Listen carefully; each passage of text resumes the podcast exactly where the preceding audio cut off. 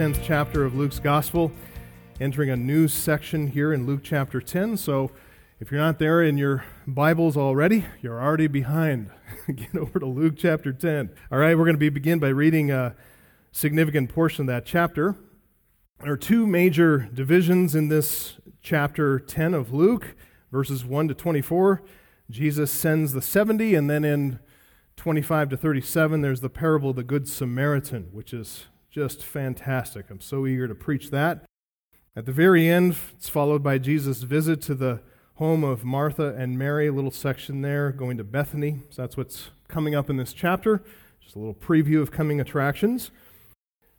We're going to look for our, at our text today, and I just want to give you a quick note as we enter into the text because there is a variant reading in verse 1, which is not uncommon in the New Testament text to have a variant reading. Uh, manuscripts saying slightly different things uh, from the massive number of manuscripts that uh, have been uh, gathered over the many centuries. But in Luke chapter 10, verse 1, you can see there it says, after this, or after these things, more literally, after this, the Lord appointed, and then Luke gives us a number. And the ESV has the number 72, as does the New English Translation, the New International Version, the um, Christian Standard Bible, but some translations, like the King James Version and the New American Standard Version, have the number 70. The question is, what does the original text say? So, in the autograph, in Luke's original writing, as he put pen to parchment, did Luke write the Lord appointed 72 others, or did he write, the Lord appointed 70 others?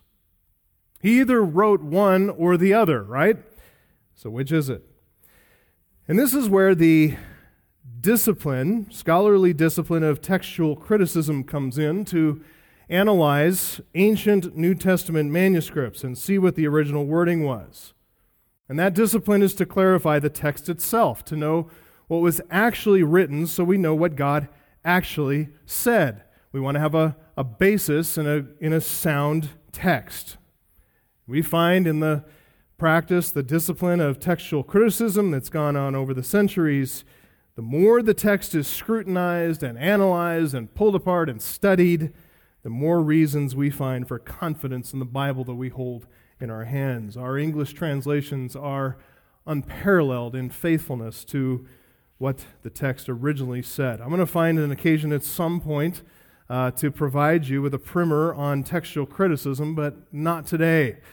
Uh, way too much to talk about this morning. And for now, I just want to give you the bottom line for Luke 10:1. I believe that 72 is the correct reading. But if I get to heaven and find out that it was 70, it's not going to determine whether or not I get to stay in heaven. There is a right and wrong answer. Luke wrote one thing and one thing only, but the right answer is not going to change doctrine, and the wrong answer is not going to damn anyone to hell. Having said that, though I believe 72 is the correct answer, you're going to hear me throughout this sermon this morning say 70 quite a lot. The time that I'm going to save by not saying the word two after 70 Probably saved me a few minutes of preaching time. You're like, yeah, what you just blew on this long winded explanation. Fair enough. All right. So let's get started. We'll read the whole section, sending of the 70 or the 72, Luke 10, 1 to 24. After this, the Lord appointed 72 others and sent them on ahead of him, two by two, into every town and place where he himself was about to go. And he said to them, The harvest is plentiful, but the laborers are few. Therefore, pray earnestly to the Lord of the harvest to send out laborers into his harvest. Go your way. Behold, I'm sending you out as lambs in the midst of wolves. Carry no money bag, no knapsack, no sandals, and greet no one on the road. Whatever house you enter, first say, Peace be to this house, and if a son of peace is there, your peace will rest upon him, but if not, it will return to you. Remain in the same house, eating and drinking what they provide, for the laborer deserves his wages. Do not go from house to house. Whenever you enter a town and they receive you, eat what is set before you. Heal the sick in it, and say to them, The kingdom of God has come near to you. But whenever you enter a town and they do not receive you, go into its streets and say, Even the dust of your town that clings to our feet we wipe off against you. Nevertheless, know this, that the kingdom of God has come near. I tell you, it will be more bearable on that day for Sodom than for that town. Woe to you, Chorazin! Woe to you, Bethsaida!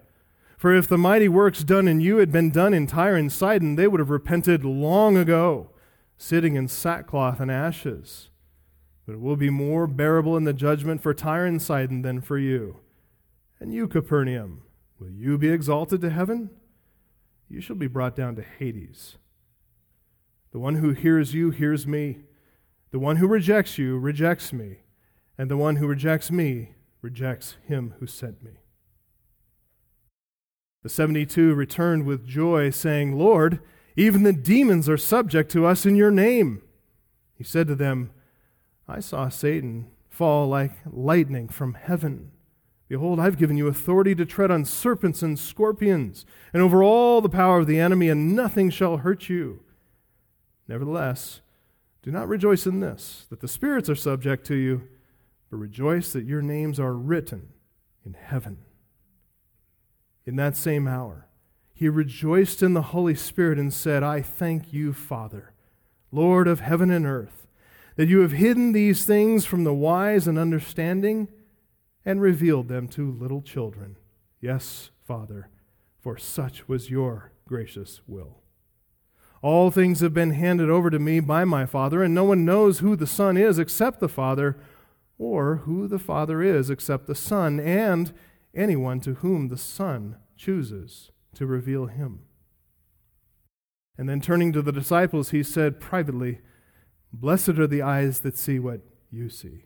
For I tell you that many prophets and kings desired to see what you see and did not see it, and to hear what you hear and did not hear it. That is a fascinating portion of Scripture. And that is going to be our subject of study for I don't know how long, okay? A while. But it divides easily into two parts. You can do a macro division there, and but I've divided it actually into four parts. But if we divide it into two parts, you can see the sending of the 70 really occupies the first 16 verses, and then the return of the 70, 17 to 24. If we divide the text into four parts, that's what I prefer. Those divisions are also apparent in the text. You can see the appointment and instructions to the 70 in verses 1 to 9. You can see judgment upon rejecting cities in verses 10 to 16, the joyful return of the 70 in verses 17 to 20, and then the rejoicing of the Lord in verses 21 to 24. Well, we can tell just by reading the text that the mission of the 70 is a specific mission. It's got a specific time bound purpose. And back when we studied the mission of the 12, back in Luke 9 1 to 6, we said the same thing about that specificity of that mission. The instructions to the 12 back in that text take nothing for your journey no staff, no bag, no bread, no money, no, don't have two tunics. Sounds very similar to the instructions to the 70 here in verse 4 carry no money bag, no knapsack, no sandals, greet nobody on the road. Those instructions are specific to the timing, the occasion, the needs of the moment. Okay, they're not intended to set a permanent statute for all missionaries throughout all time. It's just as when we saw the sending uh, of the 12 and the sending of the 70, Jesus has a specific mission in mind. He intends to accomplish a particular purpose for this time, this occasion, for this place. And so these instructions to the 70, not determinative for missions today. Having said that, though, what Jesus says here is informative for us, it's instructive for us. There are principles here that will inform us and convict us, challenge us, and deeply, profoundly encourage us in the work that Christ has called us to do. So we're reading here about Jesus the Messiah, and he's making the announcement about the kingdom of God, about his own inauguration to the throne of his father David. And that's why he sends these 70 missionaries or heralds ahead of him. They're like heralds crying out the presence of the coming king. They enter into cities and towns and, and villages and little hamlets and everywhere to herald the coming of the king of Israel to his throne. But as we read this, on this uh, 2,000 years later, on this side of the cross, we're mindful that we live after the cross, after these events. This all points to the cross and to the resurrection. We point people back to the cross and back to the resurrection.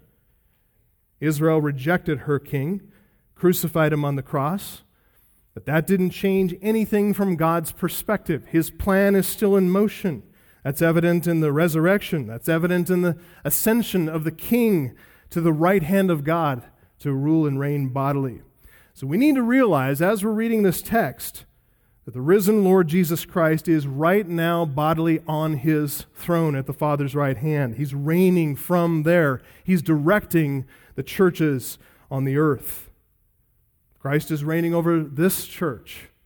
You have a very sensitive group of elders, deacons, other leaders in this church who are concerned not about man's agenda but about looking deeply into the scripture and praying long and hard to see what is Christ's agenda, that we might follow that. Christ is reigning over this church. By his grace, he's directing us. He has plans for us to accomplish here at this time, for this occasion, in our place here in northern Colorado, here in the 21st century. So while these instructions that Jesus gives to the 70 are for them, for their specific mission, for their time and their place, we're going to be able to glean some very important instructive principles for our mission, for our time, and for our place. We're going to see this in the text this morning. Uh, I'll get to it and kind of expand on it a little bit, but one of the main principles that I want to highlight early on is the principle of joy in the harvest. Joy in the harvest. That's really how we need to read this entire section.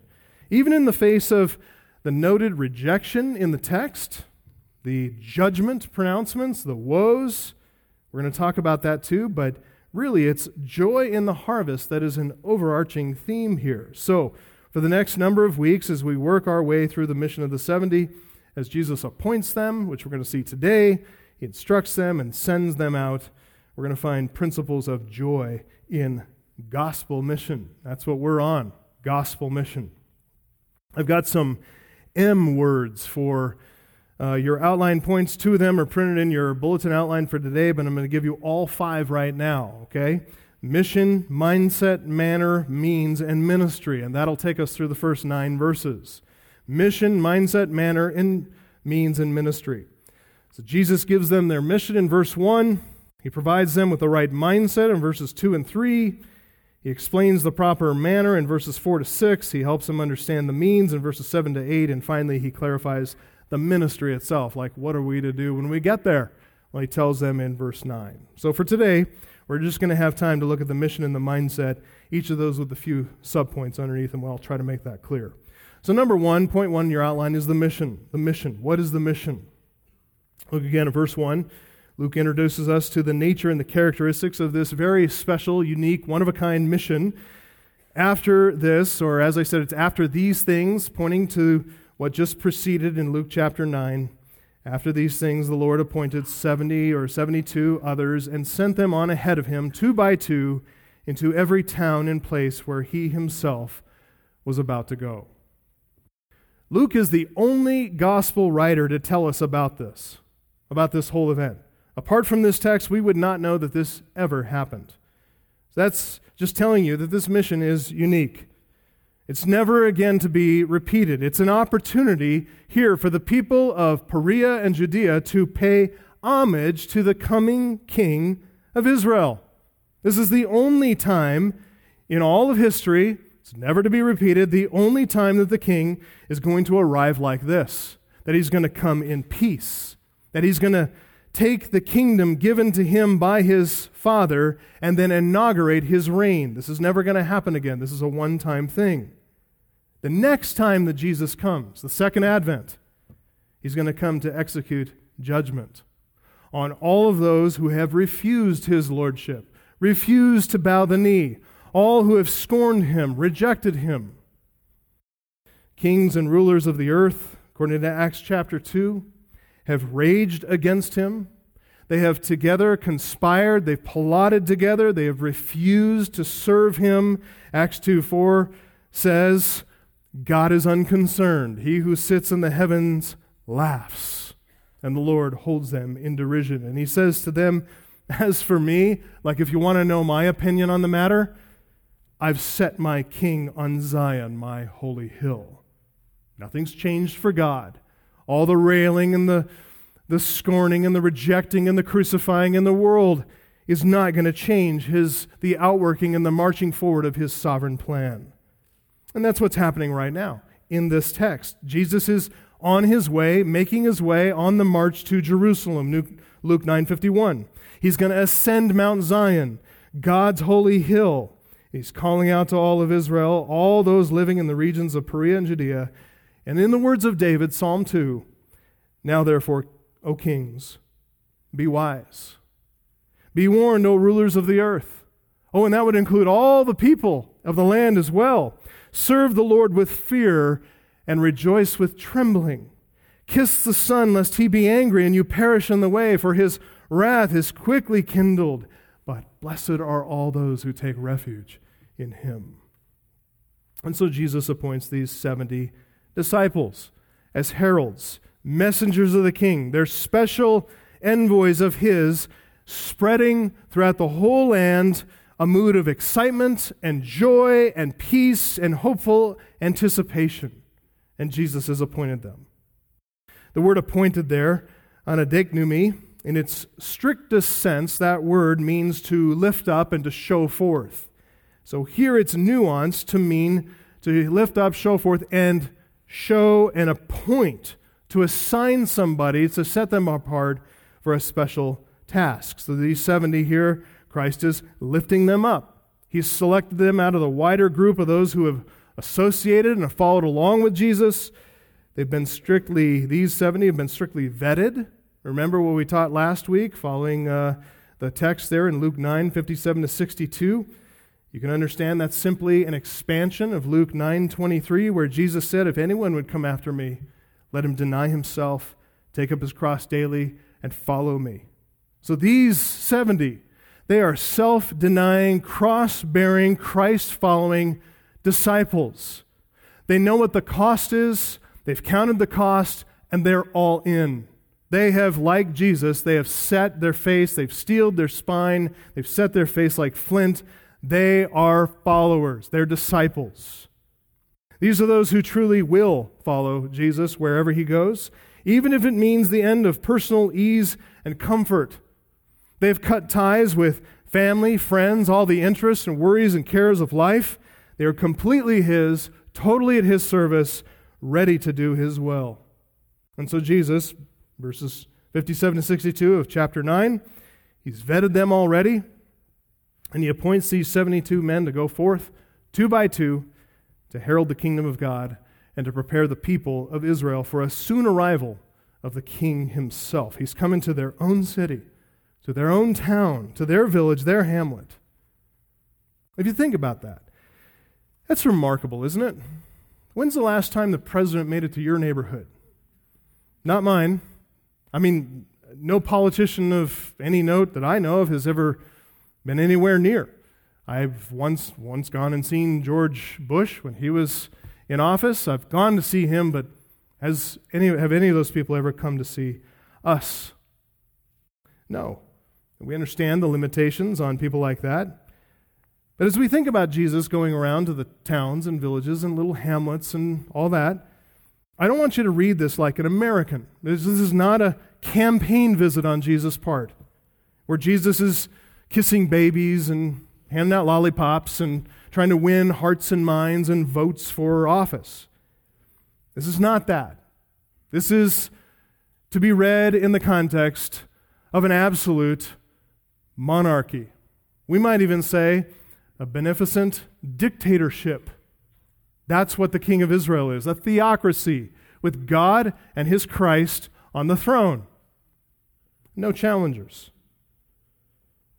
This here, as he is visiting around all these little villages, you need to read this as the kindness and compassion of Jesus. This is gracious condescension from the Most High God, the one anointed by God to be the Messiah, the Christ.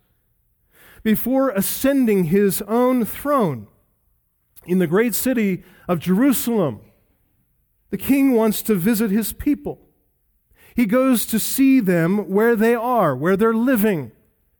He wants to see how they're situated. He wants to introduce himself to them in their own contexts. Isn't that incredible? He's not just some politician either. He's not just some king. He's the Son of God. He's the ruler, creator, and judge of the universe. This shows that he truly loves these people. Amazing grace. Let's just take a look at some of the features of this mission to the 70, several subpoints, so get ready to write these down. The subpoint A about this mission what is this mission like? What's its nature? What's its characteristics? Subpoint A this mission is strategically important. It's strategically important. You may remember back when we studied Luke 9:51 and Jesus set his face to go to Jerusalem. We pointed out then that Jesus began this final, roughly six month long journey to Jerusalem around the time of the Feast of Booths. It's also called the, the Feast of Tabernacles, which is early fall. It's the September October uh, time frame. And you may remember when we went through that, there was a, a bit of controversy about Jesus going up to this particular feast, the Feast of Booths. Just to refresh your memory, I'd like you to turn over with me to John chapter 7. Uh, John chapter 7, because this is where the the controversy was in the beginning of that chapter. Jesus' brothers had encouraged him to attend that feast in John 7 2. And at first, Jesus rejected the idea because he rejected their strategy, but later he went up. He changed, changed his, uh, his stated plan, but it was according to his rules, his means, his ways, and all that. Look at John 7, verse 2 and following. Now the Jews' feast of the booths was at hand. And so his brothers said to him, Leave here and go to Judea, that your disciples also may see the works that you are doing. For no one works in secret if he seeks to be known openly. If you do these things, show yourself to the world. For not even his brothers believed in him. His brothers here, they're proposing a strategy, aren't they? They've got a, a PR plan for Jesus. They want to announce his messiahship. This is a way for them to expand the brand and for him to become more well known. Jesus, here's how you can go be embraced by the nation in your bid to fulfill all of Israel's restoration promises. So for them, the time is now. The time is now. Stop messing around in Hillbilly Galilee. Now, go. The time is now. Go to the Feast of Booths. There's a lot of people there. The method here their method anyway, is to make an impression. Jesus, go perform some of those miracles, turn a few heads, really make an impression and get people's attention. And the goal, though it's not stated here exactly, the goal for them is to win the support of the Jewish religious establishment. Win the leaders, you've got the people too. They wanted him to go up to Jerusalem before the face of the world to get the attention of everybody and get the stamp of approval from the Jewish religious establishment. He wanted them to get their validation. And then they say to him, Not only will you get our vote, you'll have the whole nation behind you as well. That's what they're thinking. That is their plan and their strategy. We'll go back to Luke chapter 10, verse 1. Because Jesus already had a strategy in mind, and this is it in Luke 10 1. We're reading about it. This is how Jesus, who knows how to handle his own publicity campaign, this is how Jesus is going to get it done. It's not going to be according to man's timing, it's not going to be according to man's methods. With their priorities, their concerns in mind, their goals and ways are not God's goals or God's ways. But Jesus does have a strategy in mind. He's sending out 72 preachers to announce the coming kingdom of God just prior to the arrival of the actual king. He's on God's timetable here. He's using God's ordained method, and he's got God's priorities and interests in mind. The timing is clear. It's now. So we're going to set that aside for the moment. What about the method and the priority? What is the method and the priority? The strategic mission. The method of gospel mission, the method of missionary endeavor is proclaiming, it's preaching, it's teaching. And what's the priority? Luke 10:1 to go on ahead of him, literally to go before his face. It's a reference to preparing the way of the Lord. We saw this emphasis on preaching back in Luke 9, 1 to 2. Jesus called the twelve together there, gave them power and authority over all demons to cure diseases, he sent them out to proclaim the kingdom of God and to heal. The power over and authority over demons and disease was necessary for them to be validated as preachers and validate their message so they were listened to. But uninterpreted miracles, unhelpful. People need to know the meaning of what's happening around them. That's why Jesus commanded them to proclaim the kingdom of God. It connects the informed Jewish mind to those Old Testament promises of God's coming kingdom and the power that attended it. So they could see and make the connection this is the one to listen to. These are the messengers. This is the power that was prophesied. Same thing in our text. As Jesus sends out the 70, he sends them out ahead of him to every town, every place where he himself is about to go. And what are they to do when they get there? Look at verse 9. Same command to the 70 as to the 12 heal the sick in that place, and then say to them, The kingdom of God has come near to you. The expectation, according to verse 10, is that people are going to receive the messengers, receive their message, welcome them, receive them, embrace them, and that's evident, verse 13, by repentance. Repentance. So these 70 messengers, Jesus sends, they have a similar role to John the Baptist. You may remember Zechariah's prophecy back in Luke chapter 1 that John would go before the Lord to prepare his ways, to give knowledge of salvation to his people in the forgiveness of their sins. And that's exactly what John did when he came preaching in Luke chapter 3. He came as a voice crying out in the wilderness to prepare the way of the Lord. Why? So that all flesh shall see the salvation of God.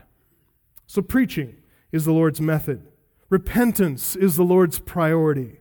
These preachers are going before Jesus to prepare everyone's hearts to receive their King so they might enter into the salvation of God and the kingdom of God. So that's the pre- preaching is the method, repentance is a priority. Now, will that result in accomplishing what Jesus' brothers are concerned about? Jesus' notoriety, expanding the brand, becoming well known, getting a whole bunch of Facebook followers and likes.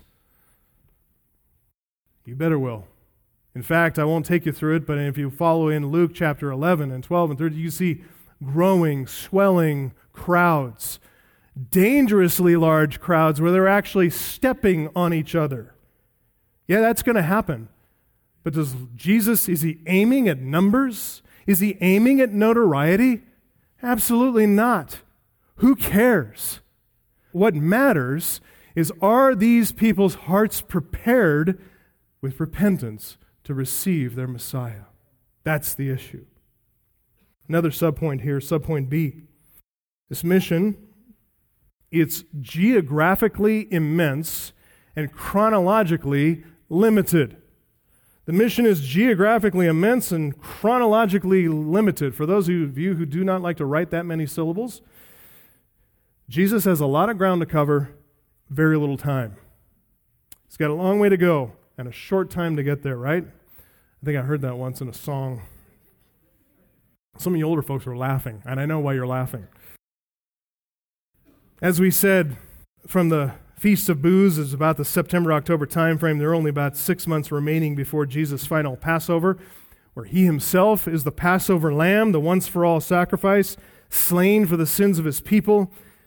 He's saturated Galilee with the proclamation of the kingdom, and now he needs to visit Perea and Judea, do the same thing, give them the same gospel. It's a lot of ground to cover. The area of Perea and Judea, approximately 7,500 square miles. By comparison, if I've read this correctly, Weld County, just north of 4,000 square miles. So Jesus is covering an area just roughly twice the size of Weld County. But keep in mind, he's not doing it in a truck, he's walking, he's on foot. And that's why Jesus chose these 70 or the 72. He's facing a huge geographic challenge. He's got a short time frame and needs to send out as many pre approved gospel heralds as possible. Because any of those towns that reject them reject him. Saves him a little time on the itinerary, doesn't it? Think about this. You've got 72 of these preachers going out two by two, so you got 36 separate teams of preachers visiting every single town, every place where Jesus himself is about to go. If each team of two went to only one village each, and they embraced them, received them, that means Jesus is visiting what? 36 villages on his own. If they visited each two villages, 72 villages that Jesus has got to visit. Math becomes pretty staggering. The more you add pretty quickly, it becomes immense amount of travel. Jesus is really, really committed to visiting these people, isn't he? What does that tell you about his energy, his stamina, his strength? Incredible on every count, right? But think about this more affectionately, more intimately. What does this tell you about his interest in people? What does this tell you about his interest in even the little people? The people that, on the scheme of things, on the, in the world political scheme, uh, stage and in Jerusalem's political scene, who do not count whatsoever except maybe to pay taxes. What does it tell you about Jesus' interest in the insignificant people of the land? And how does that assure you, beloved, of his interest in you? He cares. That's why we pray, because we know we pray to a kind and loving and compassionate Savior. And when he died on the cross, for all of you who believe, he had your name on his mind and he had your sins on his back. Think about that when you go to him in prayer. He loves you, he cares. As you might imagine, the number 70 in the Bible, it raises all kinds of speculation, all kinds of opinions about why Jesus designated 70. What's the significance of the number 70? And there are some biblical numbers that have significance. It's probably what led to the scribal variation in the manuscripts in the first place. Some writing 72, and other scribes saying, whoa, that's not supposed to say 72, it's supposed to say 70. So the symbolism of 70 is just so compelling for some that all they really want to do is see some symbolic meaning for Jesus sending 70, 70 disciples. So according to Genesis chapter 10, there are 70 Gentile nations. And so the 70 messengers of Luke 10, perhaps they're supposed to foreshadow Jesus' interest in evangelizing the nations. But remember, Jesus is here not sending these guys out to preach to the Gentile nations. They're going to towns and villages in Perea and Judea. Besides, in the Septuagint, Greek translation of the Old Testament, Septuagint lists 72 Gentile nations. Ooh, what a way to make of that. According to Exodus 1, verse 5, there were 70 Israelites who went into Egypt. They became the seed of the future people of God. Perhaps that means these 70 heralds are sowing the seeds of God's people to God's people. Or perhaps you've got a, another idea. Who's to know, right? After the Exodus from Egypt, when they came out of the land of Egypt, Moses brought Israel to Elim. And Exodus 15 27 says, Elim was where there were 12 springs of water and 70 palm trees, and they encamped there by the water. There you go, right? 12 springs of water, 12 apostles, 70 palm trees, 70 preachers. Oh, Moses appointed 70 elders for Israel, Exodus 18. They received a portion of his prophetic spirit, Exodus 24. Numbers 11, 25. Maybe that's what this is supposed to signify. Oh, unless you add Eldad and Medad, in which case you get 72. So back and forth we go.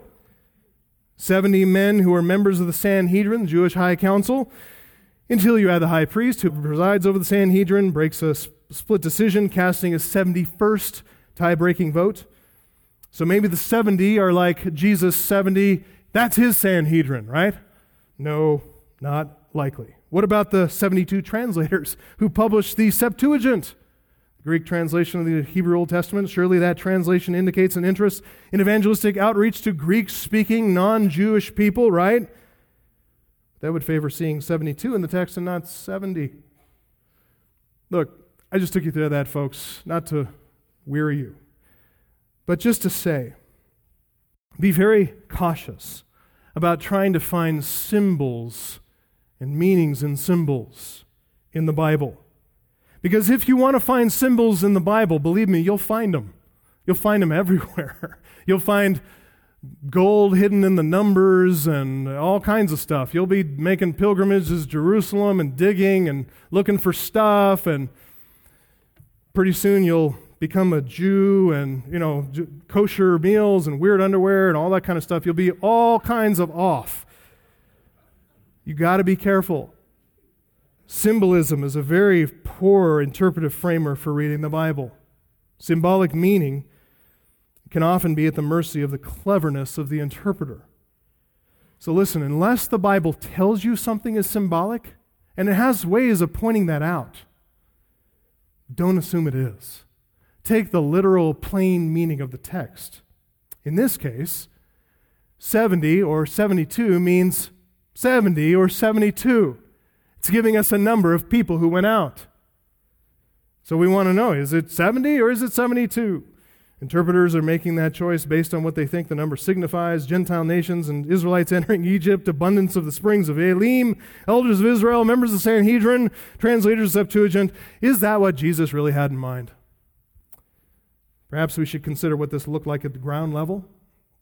If you're in a village in Perea or Judea and some of these guys come, 70 aren't coming to you, are there? Two are coming to you. So you see two coming into the village. Jesus sent them out two by two. Now that's significant. We'll come back to that in a moment.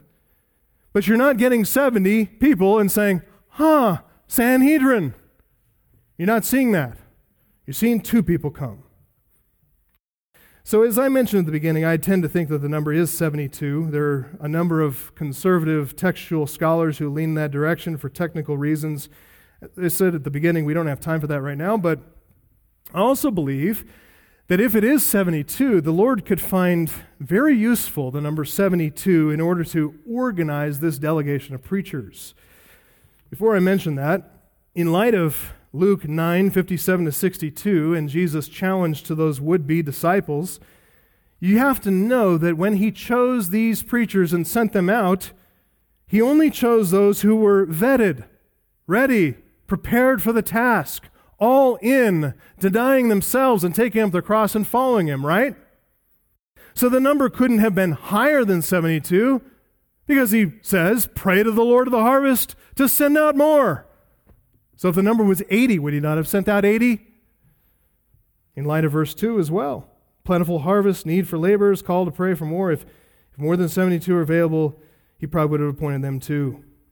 Is he going to restrict the number for the sake of symbolism? Well, maybe.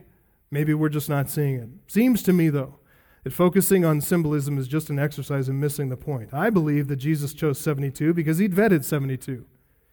There were 72 disciples that are qualified, ready to go. And conveniently, the appointment of 72 preachers sent out in twos, it facilitates the organization and management of these missionary teams. How many times does 72 divide evenly by 12? 12 apostles, right? How many times does 72 divide evenly by 12? Six. 72 divided by 12 is six, and that makes six of those preachers for each apostle, which means each apostle can oversee three teams of missionary pairs. Six men. So, I, organizing these missionary pairs into missionary teams, teams of three, each apostle could more easily manage his own team of three pairs. And so he could then, when they return, help to refuel them and establish them and conduct a good debrief, give that information to Jesus, plan accordingly, adjust the itinerary according to who received and who rejected. That makes sense. Just helps with efficiency and effectiveness. So, be that as it may, that may be speculative too, if the number is 70, right? So, the nature and characteristics of mission. We've seen it's strategically important to prepare the people through preaching and repentance.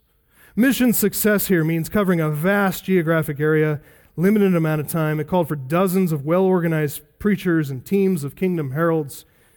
And just briefly, not only was this mission strategically important, geographically vast, chronologically limited in its time frame, subpoint C, we can see the mission is judicially significant it's judicially significant. There are practical and tactical reasons for sending these heralds out two by two. Solomon said in Ecclesiastes 4 9 to 12, two are better than one. They have a good reward for their toil. They help each other in times of trouble, provide warmth, support, protection for each other when traveling. Those are practical, tactical reasons. But more importantly, sending out a pair of preachers is judicially significant as well. Together, the two of them provide a corroborating testimony to the truth they're preaching, and together they can render a corroborating judgment upon that town. Remember in John chapter 8 when the Pharisees tried to invalidate Jesus' testimony, they said, You're bearing witness about yourself, so your testimony is not valid. How did Jesus reply? Oh, that's not the right principle. No, he didn't deny that principle at all. In verse 17, he said, In your law it is written, the testimony of two people is true. He's referring to Deuteronomy 19, 1915, stipulates that only on the evidence of two or three witnesses shall a charge be established, and especially important in a capital offense, a capital case. You can't just be condemned to death on the basis of, basis of one guy who wants you dead. It's a good thing. So in John 8 18, or John 8, 17, he didn't deny the principle. And then in 8, 18, he said, I'm the one who bears witness about myself. That's one. And the Father who sent me also bears witness about me. Two. Two very solid, sound testimonies and witnesses on his behalf. So, what does that mean for the Pharisees? Better repent and embrace Jesus Christ, or else the charge of your guilt is also established by those two witnesses, the Father and the Son together. Well, it's the same thing here. Not only do these preachers go out two by two, corroborating testimony, validating the words and the works of Jesus Christ, but they also go out preaching the kingdom and preaching repentance and preparing, preparing the people for Jesus' arrival. And they also provide corroborating testimony to any town that rejects Jesus. Their guilt is going to be established on the basis of these two witnesses. And more on that when we get to verses 10 to 16. You know what I'm going to do? I'm just going to cut this sermon right in half. So, sorry, folks, you don't get the rest of it. Am I hearing moans? You guys don't want me to talk at, at double speed for the rest. Of, I'm just gonna I'm just gonna cut it off for your sake and mine. So let me let me just give you a few principles here out of this first point on the, the mission itself by way of application. All right? First, the 72 were sent on a unique and a one of a kind mission. But their strategy is our strategy as well. Preach and teach the truth. That's the strategy. Preach the truth, teach the truth. Proclaim the kingdom of God. What is the kingdom of God? It's God's sovereign rule over all. And not it's not just over the flowers and the trees and the birds and the bees. The rule is over hearts. The rule is over decisions. The rule is over thinking, over imagination, over priorities, over plans. And so when we go out as gospel preachers, we proclaim the kingdom of God.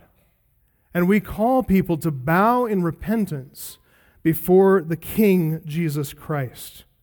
We prepare them to embrace Jesus Christ by preaching law and gospel. We tell people that they are sinners in, needing of, in need of salvation, and we tell them that there is salvation by the grace of God in Jesus Christ if they put their faith in Him. That's what we tell people. So the strategy hasn't changed. It's the same from testament to testament, it's the same from the apostolic days till now. It's not just about going and letting your little light shine, even though that's really, really important. That your manner of living, your manner of speaking does not contradict the message that you preach, but you cannot set aside the preaching of the message.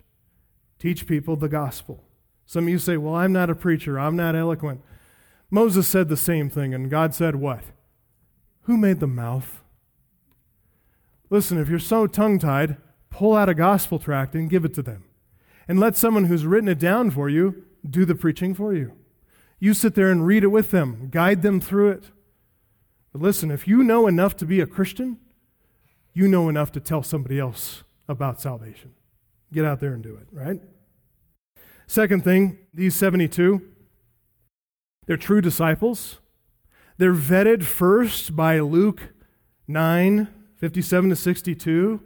And even before that, they're vetted by Luke 9:23. If anyone would come after me, let him deny himself, take up his cross, and follow me. Listen, if you're a disciple, you're all in. You are all in. You are a self denying, cross bearing, ready to die in following Jesus Christ. We need to be clear about the doctrine of conversion, right? We need to be clear about the doctrine of conversion. We need to clarify the church, that the church is a congregation of redeemed people, regenerate church membership. You got to clarify conversion so we know who the true disciples are and who we need to evangelize. So, being fruit inspectors and all that, that's not unkind. That's the kindest thing you can do.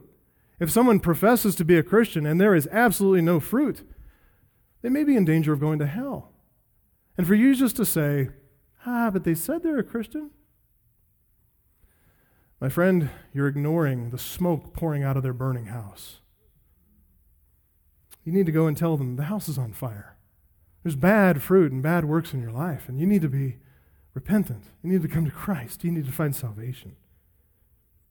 So, true Christians, truly converted, real disciples of Jesus Christ, they're committing to follow Jesus as Lord, and that's the fruit that comes out of their life. It's fruit that is fruit because it's grown. And it's grown because it's dependent on vitality coming out of the root of the tree. What's the root of the tree? Christ. What's the vitality in the tree? The Spirit. That's why it's called the fruit of the Spirit. It's Spirit produced fruit. Can't be reproduced by anybody faking it. So, any of these disciples, these 72, they're true disciples. They're vetted. They know the gospel message and they teach it to others. Third, third little principle by way of application here whether we're sending out seven or 12 or 70 or 72, we would be wise as churchmen, we'd be wise in the church to organize the effort to provide oversight, to provide leadership, to provide accountability. We do ministry in pairs or teams. We do counseling that way, we do discipleship that way, evangelism, eldership, the diaconate, all of it's done by pairs, teams. There's no biblical warrant for lone wolf ministry. I find this all the time. We get requests in the office through email, phone calls, people even stopping by and saying, Hey, God told me got this special ministry, want to come share with your church. I'm like, who are you and what horse did you ride in on? You know? I have no idea. And start talking to them, and you find out, I, I don't even know if this person knows anything about the gospel or the Bible. They just know enough to say, God spoke to me. And then they tell you that's, that's enough for you to receive me. How arrogant, honestly. That comes more, more often than you know, flooding into our office saying, We want time with your people. Look, that's a lone wolf ministry, and you do not find that in the Bible. We do this together. We do it together. That not only keeps us safe, but it heightens the strength of our witness. It's encouraging to do ministry together. It also emboldens us, strengthens us as we go out. And you know what happens as well? It also increases the, the scale of the seriousness and sobriety of the message that we bring when there are two or more coming and saying the same thing to people.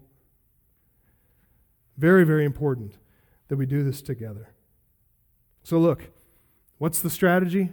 Preach, teach the gospel. Preach law and preach gospel. Preach sin and righteousness. Preach judgment and preach grace and salvation. But preach the gospel. Also, We've got to clarify our doctrine of conversion, knowing who the true Christians are and who we need to evangelize.